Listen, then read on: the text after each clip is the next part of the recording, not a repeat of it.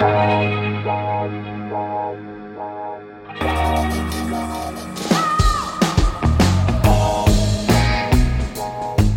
à lire, un podcast de Bernard Poirette.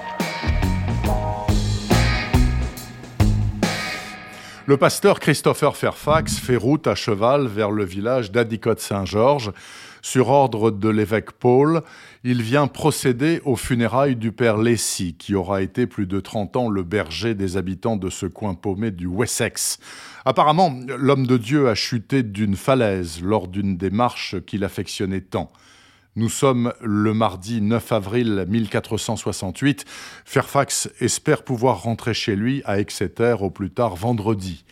Ça ne sera pas possible, car un premier inventaire des biens du pasteur défunt lui fait découvrir toute une bibliothèque de livres interdits.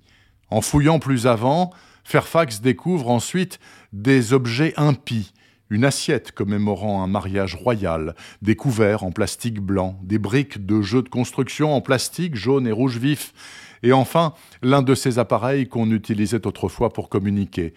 Il retourna l'objet, au dos figurait le symbole ultime de l'orgueil et du sacrilège des anciens, une pomme croquée.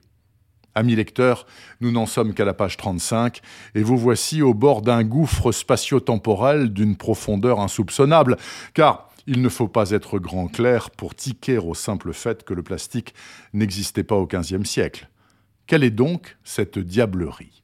Ça, je vous laisse le plaisir de le découvrir à la lecture du nouveau roman de Robert Harris, Le Second Sommeil. Les grincheux diront d'emblée Ah, la science-fiction, très peu pour moi.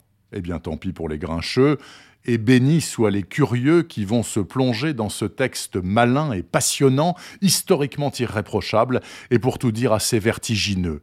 Ça ne me surprend pas du tout, vu la qualité de l'auteur. Robert Harris est tout de même le papa de plusieurs chefs-d'œuvre, dont Fatherland, Archange et Conclave.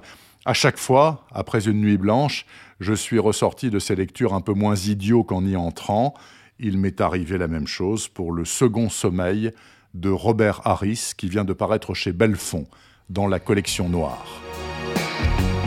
Retrouvez le podcast C'est à lire avec Bernard Poirette sur toutes les plateformes de téléchargement et rendez-vous sur le site bernardpoirette.fr pour vous abonner à la newsletter et être informé dès qu'un nouvel épisode est publié.